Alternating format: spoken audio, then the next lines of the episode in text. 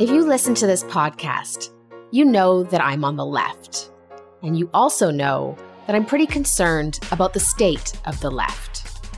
Here's an example of the kind of thing I worry about from a conference of the Democratic Socialists of America in twenty nineteen. Guys, uh, first of all, James Jackson, Sacramento, he, him. I just want to say, can we please keep the chatter to a minimum? I'm one of the people who's very, very prone to sensory overload. There's a lot of whispering and chatter going on. It's making it very difficult for me to focus. Name, point chapter, pronoun. Privilege. Point of personal privilege. Yes. Please do not use gendered language to to address everyone. My next guest was briefly at that conference, and he writes in his hilarious book that the worst part about these viral video clips is that the D S A was live streaming the conference. Everyone knew this, he writes, and everyone seemed to think we're building the kind of movement where no one is allowed to make a loud noise was a good face to present to the world. Ben Burgis is a philosophy professor, a columnist for Jacobin Magazine, and the host of Give Them an Argument podcast. His recent book, Canceling Comedians While the World Burns, is a brilliant critique of the contemporary left. In it, he argues that the cancel culture apologists who say that nobody is ever truly canceled are missing the point.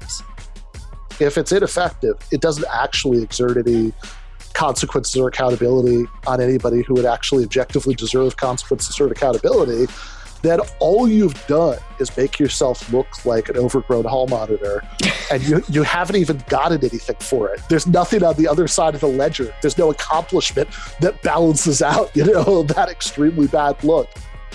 Ben Burgis joins me on the podcast today to make the case for a smarter, funnier, and more strategic left. Ben, welcome to Lean Out. Yeah, thank you so much for having me. Thanks for coming on. As I mentioned to you before, I have read this book a couple times and have thought about it a lot. So excited to speak with you about it. I want to start with a passage you quote mm-hmm. from the late Mark Fisher's essay, Exiting the Vampire Castle. He writes, left-wing Twitter can often be a miserable, dispiriting zone. And that earlier this year, there were some high-profile Twitter storms in particular, in which particular left-identifying figures were called out and condemned. What these figures had said was sometimes objectionable, but nevertheless, the way in which they were personally vilified and hounded left horrible residue, the stench of bad conscience and witch-hunting moralism. Describe for me this dynamic mm-hmm. we're dealing with and what damage it does to the left. Yeah, so I think there's an element of this that isn't specific to the left. I think it's just about trends in society in general uh, having to do with the technology and, and the way it, uh, for better or for worse, democratizes everybody yelling at everybody all the time. And also, I think maybe just the fact that we live in a really atomized society where people often feel most connected to other people online, and there are a lot of bad incentives built into the platform itself.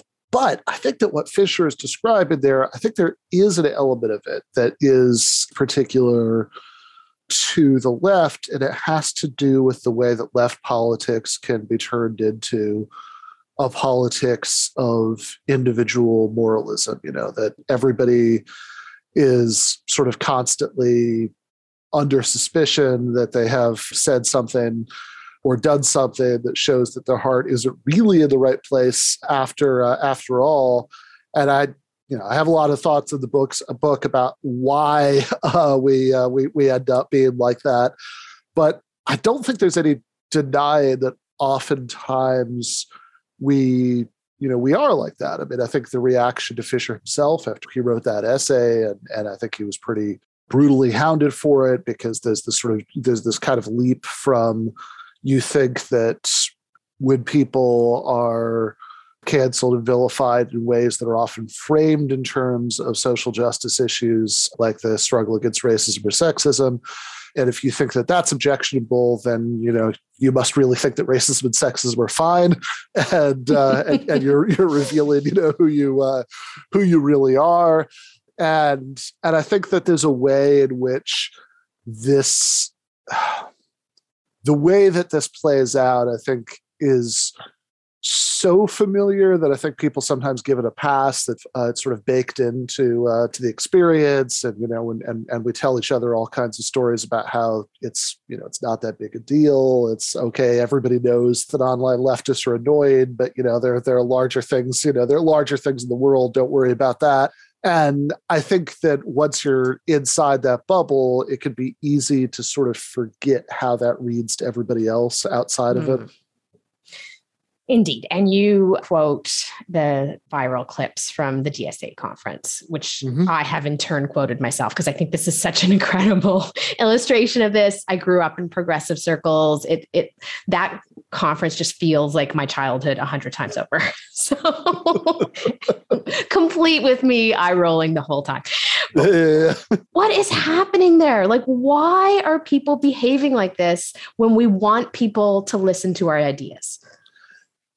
Yeah, that's a great question. So I, you know, so my view about this, looking at those at those clips, you know, which I was was not in the uh, in the room when they they happened, although the conference is about half an hour from where I'm sitting right now, and and I, I did stop by to see people a couple of times, but but I didn't actually attend the sessions because because I, you know, I have done that in the past when I've been a delegate and I've had to, and this time I didn't have to, so I wouldn't, uh, you know, because because I I see no particular reason to, you know, put myself through that as a civilian, because nothing that I saw in there surprised me in the least, you know, based, uh, I mean, I was a delegate at the D S A conference in two thousand seventeen. And And unfortunately, this is this is very familiar behavior, this kind of scolding one-upsmanship, you know, that you you could find more things to object to and, you know, and and, and be more mad about uh, than everybody else.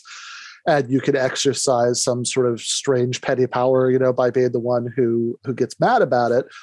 And of course, I don't doubt for a second that most people who were in the room while all of that was going on were, you know, doing what you did growing up, maybe, you know, maybe not on their faces, but certainly in their heads, uh, and, you know, and no doubt some of their faces.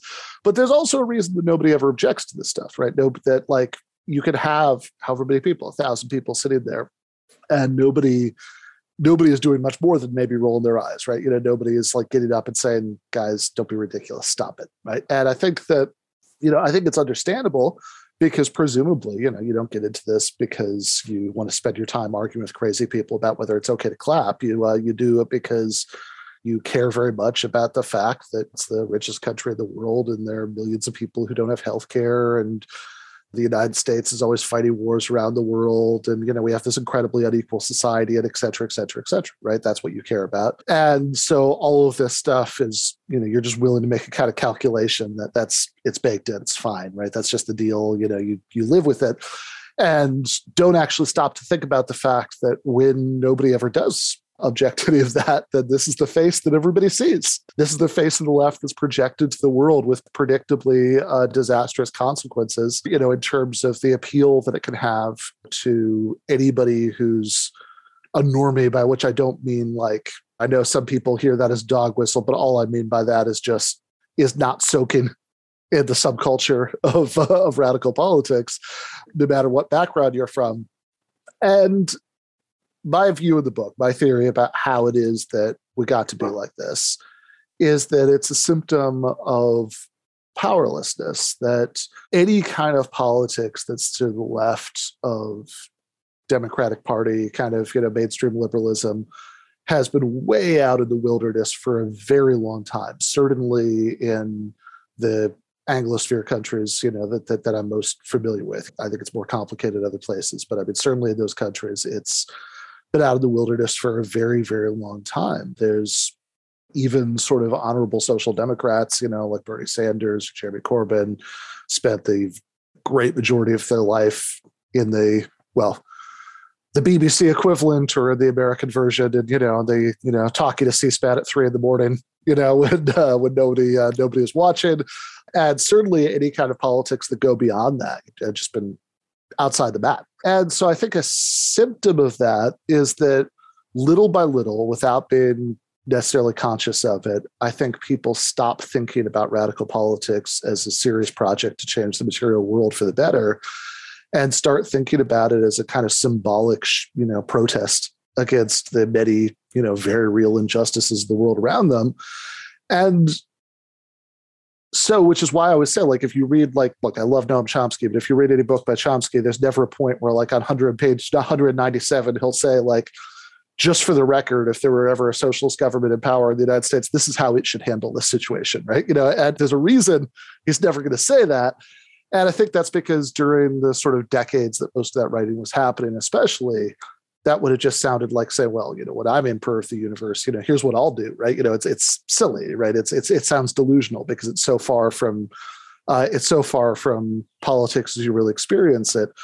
And that's understandable, but the problem is that when you stop seeing politics as anything but a purely symbolic protest, then your incentives get really bad because you don't have to think about how it is that you're going to frame what you're saying to be appealing to vast numbers of people who are only going to pay attention to you if you're very lucky, you know, very briefly and at moments, not necessarily if you're choosing, who do not think and talk about politics all the time because most people, you know, just don't, right? You know, they, uh, and so because they don't spend all their time thinking about politics like you do, they have, you know, they don't really have an internally consistent worldview. Most people do not. And because of that, you know, it's, it's going to be a mishmash. Like what attitudes they have are going to point in different directions. You know, there'll be things that you can work with, but also Also things you might find objectionable. And if you're serious about taking power and achieving your political objectives, you'd spend all of your time really thinking about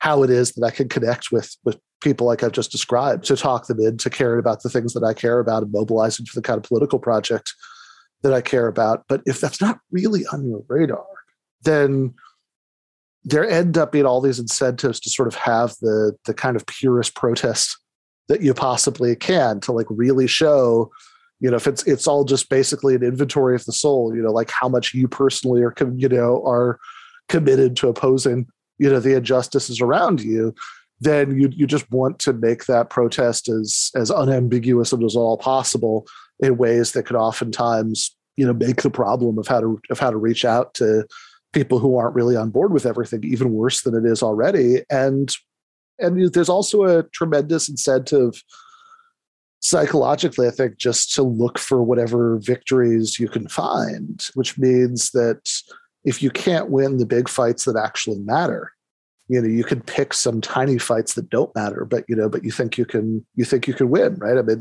I, look, if, if, you know, we live in a world where, you know, whatever, however many decades after, you know, the Americans with Disabilities Act uh, was passed, getting some landlord somewhere to put in a ramp that he's supposed to put in is a huge lift. You know, you can't necessarily do that, but hey, at a D S A convention, I mean, like anything that you say that you want in the name of disability accommodation, you know, go nuts, right? I mean, you know, you can probably convince people of literally anything. And then, you know, you feel like you've won something somewhere, even though it's completely meaningless. And even though the, the effect is going to be totally alienated to, to most people they're going to try to reach. And I think that's a model that applies to, to a lot of things, you know, that, you know, you can't change how policing works in any meaningful way, but you can sure get somebody fired. You know, you can't really change how, you know, American foreign policy, but, you know, you can certainly get everybody to get mad at Barbara Ehrenreich for, you know, for, for tweeting something where she, you know, uses the phrase speak English in a way that if you interpret it, you know, if you lift it up at just the right angle, might sound like she said something chauvinistic. And, and that at least, you know, at least everybody's, at least everybody's mad at her. And at least, you know, you've got everybody sort of pointed in the same direction as you. And mm. that, even though it's not something, it can certainly feel like something. And there's some, there's some emotional catharsis in that too. I want to return in a moment to how the modern left is perceived by the public. But first, as you're kind of referring to cancellations, the New York Times has mm-hmm. printed this editorial board editorial. There's this massive uproar on Twitter with many people doubling down saying cancel culture does not exist, or if it does exist, it's not effective. In the book, you say it not being effective is a problem. Walk me through yeah. that. Yeah, you know, it's funny because I have been vaguely seeing like Twitter discourse about that New York Times editorial for like three days before I actually sat down and read the editorial. And I knew that a lot of people's complaints about it were ridiculous, but I, you know, I was expecting the editorial itself I have to say, to be a little bit worse than it was, because when I actually read it, okay, I mean, you know, there are things I could nitpick here. There's stuff that's sloppy, but like, this doesn't actually say anything that people got mad about, right? Like that, like the most superficially reasonable sounding criticism I heard was that it was equating social pressure kinds of cancellation with like laws that Republican state legislatures were mm. passing that like are really a problem for free speech. It's like, okay, if it really was equating those things, fair enough. That's a, that's a valid criticism. But it wasn't, right? I mean, like it, it said right at the beginning, right, that like it mentioned both of those things, but it mentioned it in a way where it said that the second thing was worse than the first one. So I, I don't know what the, I don't, I don't know what the problem is. And then, and then there were some predictable, really weird responses about how like, actually, if you do, actually, if you try to like stop somebody from speaking at the campus, then you're stopping them from speaking as a kind of speaking, and you know, it, it's all free speech. And I, I just, you know, I, I always wonder if people who say things like that really even believe what they're saying, like uh, whether they're taking it seriously enough for that, or it's just kind of a thing to say. Mm. So you can, you know, you can respond, because I think everybody knows better. I think if they're, you know, if, I think if there were like, you know, I think if there were like right-wing McCarthyite groups, you know, going around like stopping Noam Chomsky from speaking at college campus, I don't think anybody would, would be confused about what the distinction was. But yeah, but all of this is, as you say, working on the assumption that that we're talking about effective cancellation and why that might be bad. But I, I actually do also think, like you said, that's a problem if it's ineffective, which it usually is, because there is this sort of funny game that people often play when they're defending sort of Twitter bobbins, uh, calls for firing and deplatforming, et cetera, et cetera, et cetera, where they'll say on the one hand that actually this is an important tool to empower oppressed people, that uh, that that if, you know, people have been marginalized, have the ability to, you know, speak out and and do consequences and accountability, you know, that that, that gives them some kind of power. So they'll say that, but then they'll also say, what are you complaining about? Nobody's ever really canceled. It seems like a okay, which Which is it, right? I, I don't see. I don't see how it can be both of those things, right? That they have. If nobody's ever really canceled, where does the accountability come in? And of course, people will also say, "Oh, people are just objecting to being criticized." But I think that too seems pretty incoherent, because how how is criticism, you know, like like being criticized is, isn't being held accountable, right? That there's, there's mm. no account.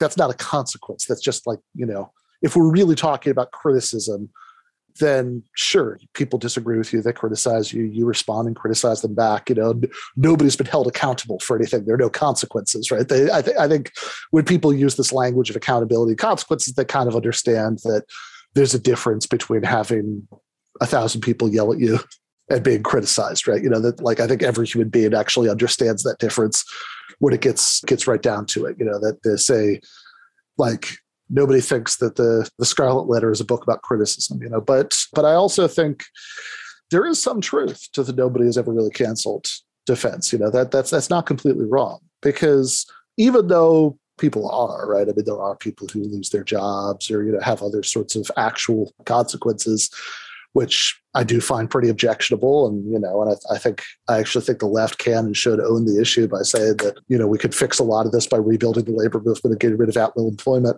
So people, people would have much more security against those actual consequences that are very bad.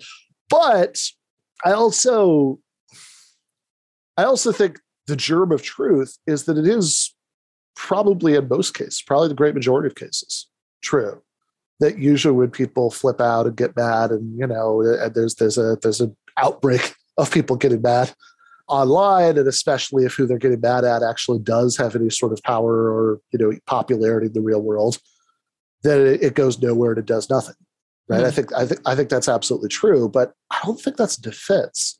I think I think that's a problem in itself, because it it seems like, if that's the case, then I don't understand what possible defense there could be of that behavior, right? Like I can understand saying that this is an important tool for, you know, empowering marginalized people.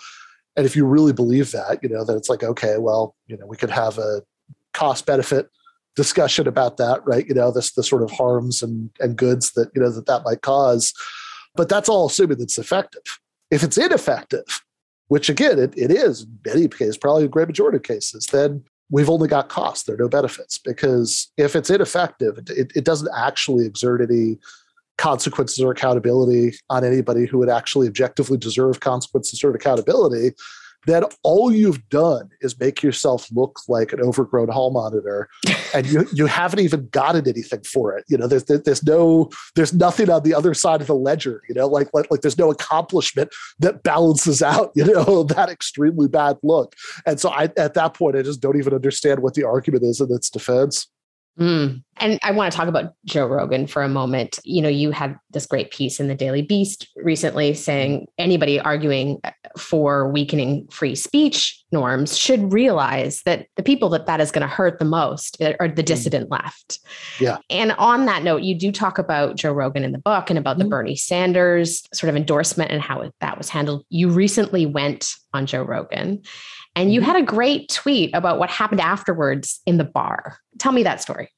Sure. So I, you know, and it is actually very funny because I'll have people now say things like, oh, you know, you only, you wrote the Daily Beast article, or even you wrote the book because, you know, you're like angling to go on Joe Rogan. And it's like, okay, when I got that invitation, it was on Super Bowl Sunday. And I remember like seeing it on my computer and like taking my computer over to the couch to show to my wife. And And she said, I looked so shocked. She thought somebody had died, you know, that they had a, you know, like I, I had, I, this for many reasons, this is not something that ever would have occurred to me as an invite, right? I mean, the, the, the reason that, the reason that I think it's a bad idea to try to censor Joe Rogan, I mean, the reason I think it was a bad idea for people to get mad about the Bernie campaign for, you know, accepting the Joe Rogan endorsement is that I wanted Bernie Sanders to win that election. And, and that seemed really counterproductive. The reason that I don't think it's a good idea to censor him is, uh, is that I think that corporations that would be making these decisions are not our friends, and, and they're not going to make the decisions that we want them to, even aside from anything principled about free speech, which I also care about.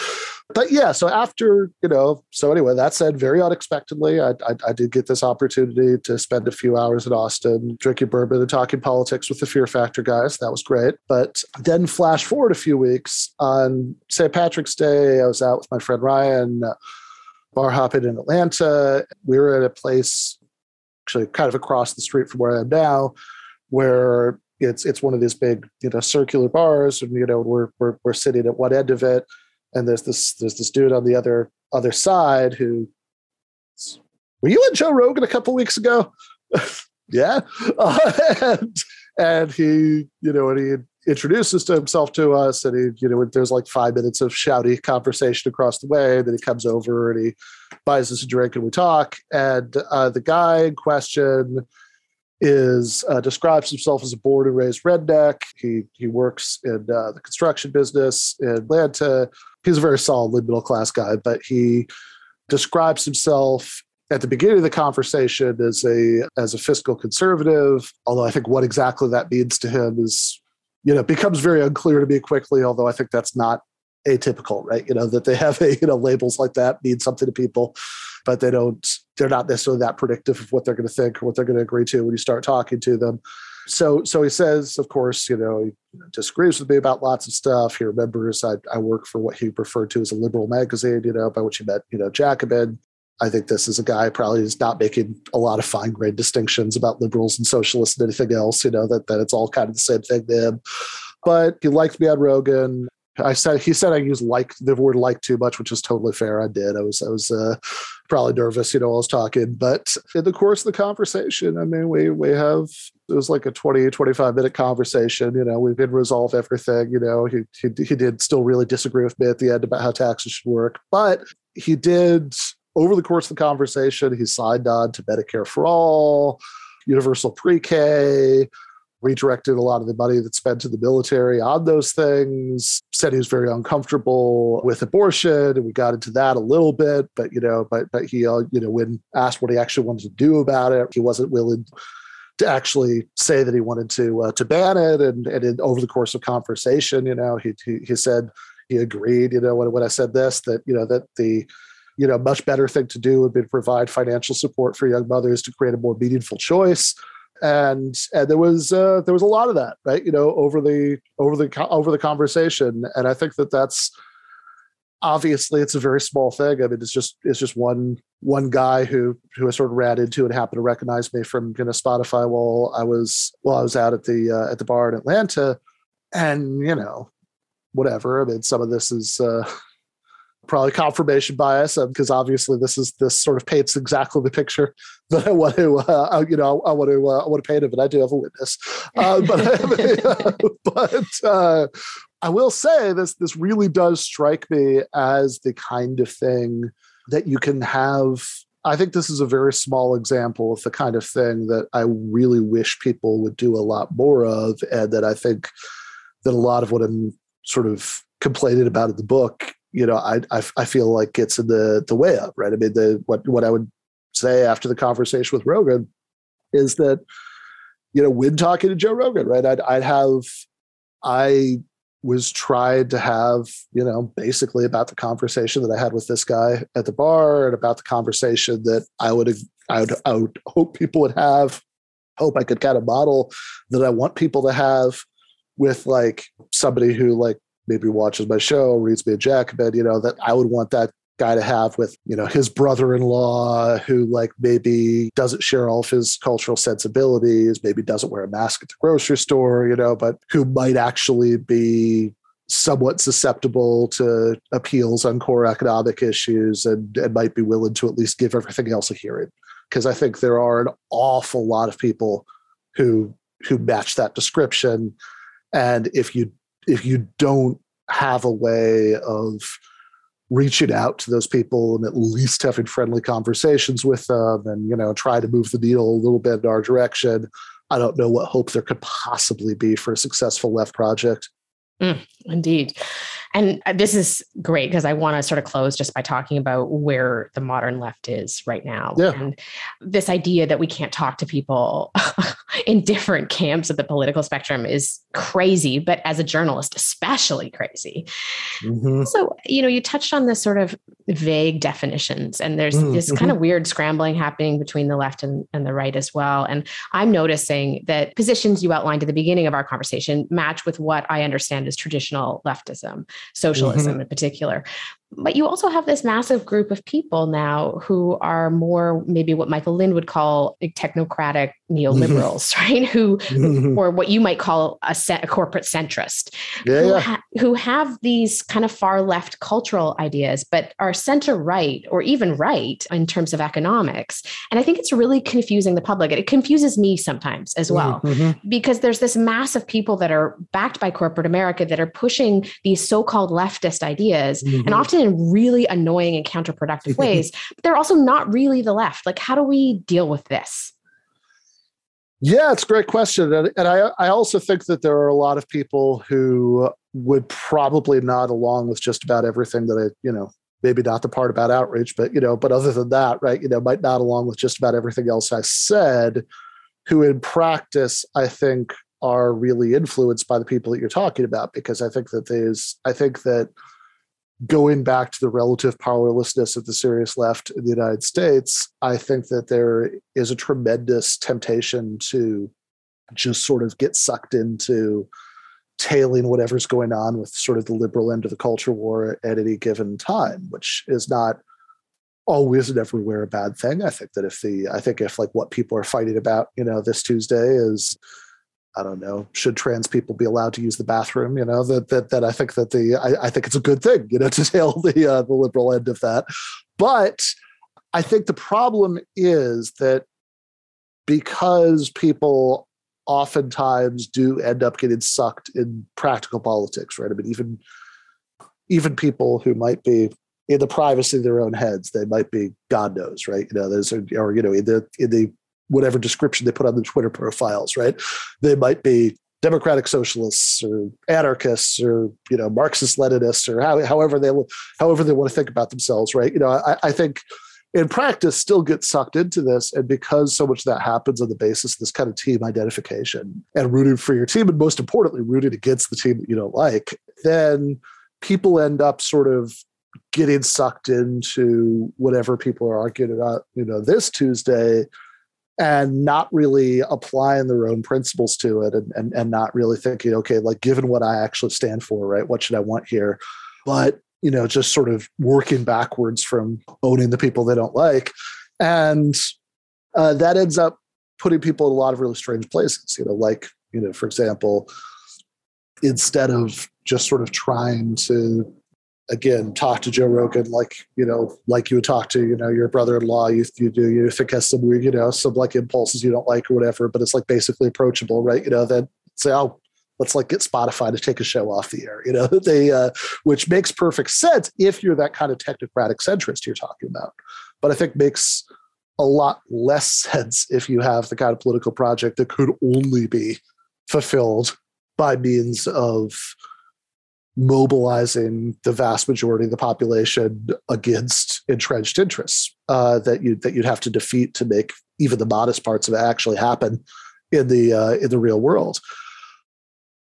And I think that it is really important to to make those distinctions that that I actually think, like, right now in this, you know, still much better than things were like twenty years ago or whatever, but comparatively dismal sort of moment when, you know, the the sort of Bernie hope from two thousand fifteen to two thousand twenty is gone. And there is this danger, I think, of some of these political distinctions that are important to people like me getting erased.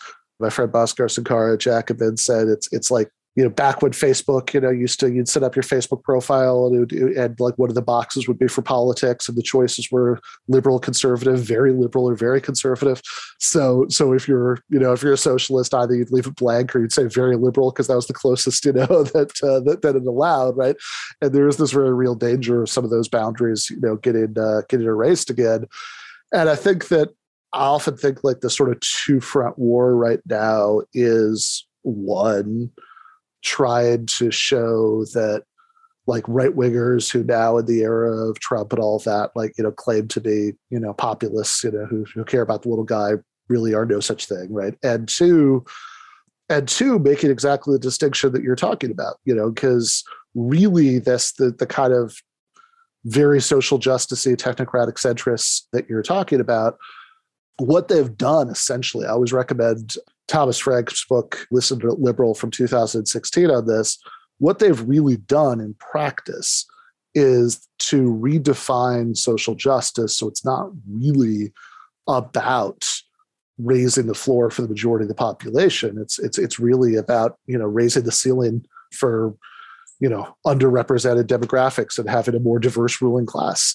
And so you you end up with this, because a lot of the disparities they care about are really unsolvable unless you do much more basic economic redistribution, that it's just not going to be the case, for example, that you're going to have exactly, you know, you're going to have like an exactly demographically proportionate numbers of, you know, white and black people coming out of the kinds of schools where people have their pick of universities and all that stuff, as long as as long as you you have massive poverty that's going to disproportionately afflict black people because of the history of Jim Crow and et cetera, et cetera, et cetera, right? So in order to do something about that, you'd have to either have, I guess, sort of racially targeted reparations, which which is good luck with that, right? I mean, because because I don't know what the coalition is that you could assemble in practice that would actually do that, right? Or could have broad-based universal economic redistribution.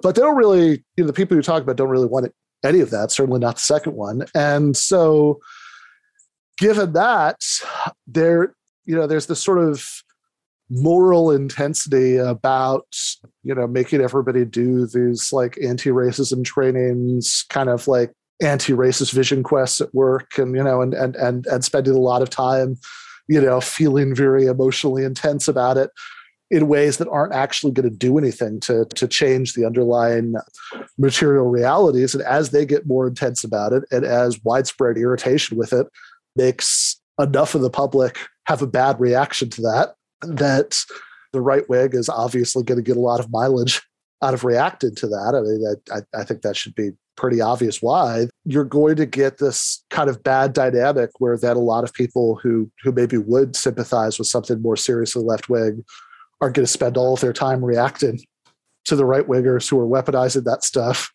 and never actually get around to saying, okay, but also this is all nonsense, right? This, this, this is not, you know, this is not what we're about, right? I mean, what we're about is sure making sure that, you know, we have legal and civic equality for, for, for everybody. And, you know, absolutely, you know, that they, they have anti-discrimination ordinances should include everything, you know, people, trans people should be allowed to go to the bathroom in peace, you know, all that stuff, right?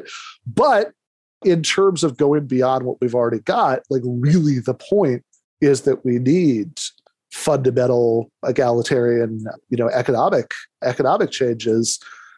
And the only way that you're ever going to achieve that, I know this is all way easier said than done, you know, but I mean, I think, I think you, the first step is admitting you have a problem, you know, like you have to at least start out by acknowledging what you have to do uh, is that, is that you have to, you know, the only way that you're ever going to achieve those egalitarian economic objectives is if you can assemble the kind of coalition that would include a broad enough majority of the population that you can only achieve it by by sort of cutting through the Team Red versus Team Blue culture war stuff. And I'm certainly not going to pretend to have all the answers about how to to do that, but I've got to think that the first step is to like talk to people instead of trying to get them to, you know, take it off of Spotify. Well, that is a good place to leave it. The book is smart. It is funny. I, I found it a huge island of sanity in crazy times. So thank you for that. And thank you for coming on today. Thank you so much.